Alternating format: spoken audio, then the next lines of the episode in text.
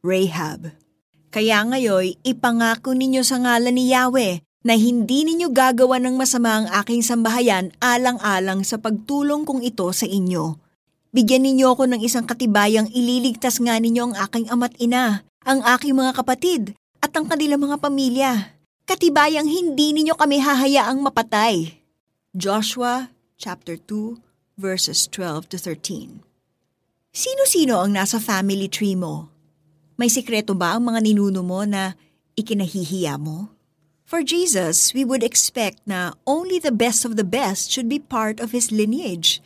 Kasama na dito ang pinakamatalino, pinakamatuwid, pinakamakapangyarihan. Pero hindi pasok sa alinmang kategorya itong si Rahab.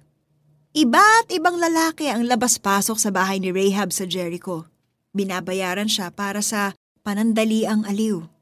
Pero may isang araw na may pinatuloy siyang dalawang lalaki na tumulong sa pagguhit ng kanyang tadhana.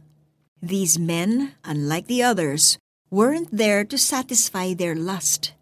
They were there for their safety.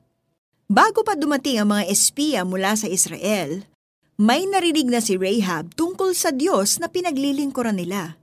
Namangha siya nang malaman ang tungkol sa pagtakas ng mga Israelita mula sa Egypt. Kung paanong nahati ang Red Sea para makatawid sila sa tuyong lupa at kung paanong natalo nila ang mga kalaban nila. Totoo ang Diyos ng mga Israelita, ang sabi niya. This woman who was once known for her shameful trade became known for something else her faith. Hers was a faith big enough to believe God and that she was doing the right thing by protecting His people. Dahil sa kanyang pananampalataya, nagbago ang buhay niya. Nailigtas si Rahab at ang kanyang pamilya at mula sa kanyang linya nang galing ang tagapagligtas na si Jesus. Let's pray. O God of Israel, the God of Rahab and the God of my life, You surely work in unconventional ways. Kayo na nakakita ng puso ng lahat ng tao ay kayang baguhin ng kahit sino. Pinupuri ko po kayo. In Jesus' name, Amen.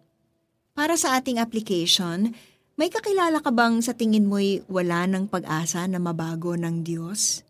Tell him or her about the story of Rahab. Or maybe right now, You are filled with shame for something that you did. Ilapit ito sa Diyos. Makakaasa ka sa pag-ibig niyang hindi ka kailanman itataboy. Kaya ngayon, ipangako ninyo sa ngalan ni Yahweh na hindi ninyo gagawa ng masama ang aking sambahayan alang-alang sa pagtulong kong ito sa inyo. Bigyan ninyo ako ng isang katibayang ililigtas nga ninyo ang aking ama't ina, ang aking mga kapatid, at ang kanilang mga pamilya katibayang hindi ninyo kami hahayaang mapatay. Joshua chapter 2 verses 12 to 13.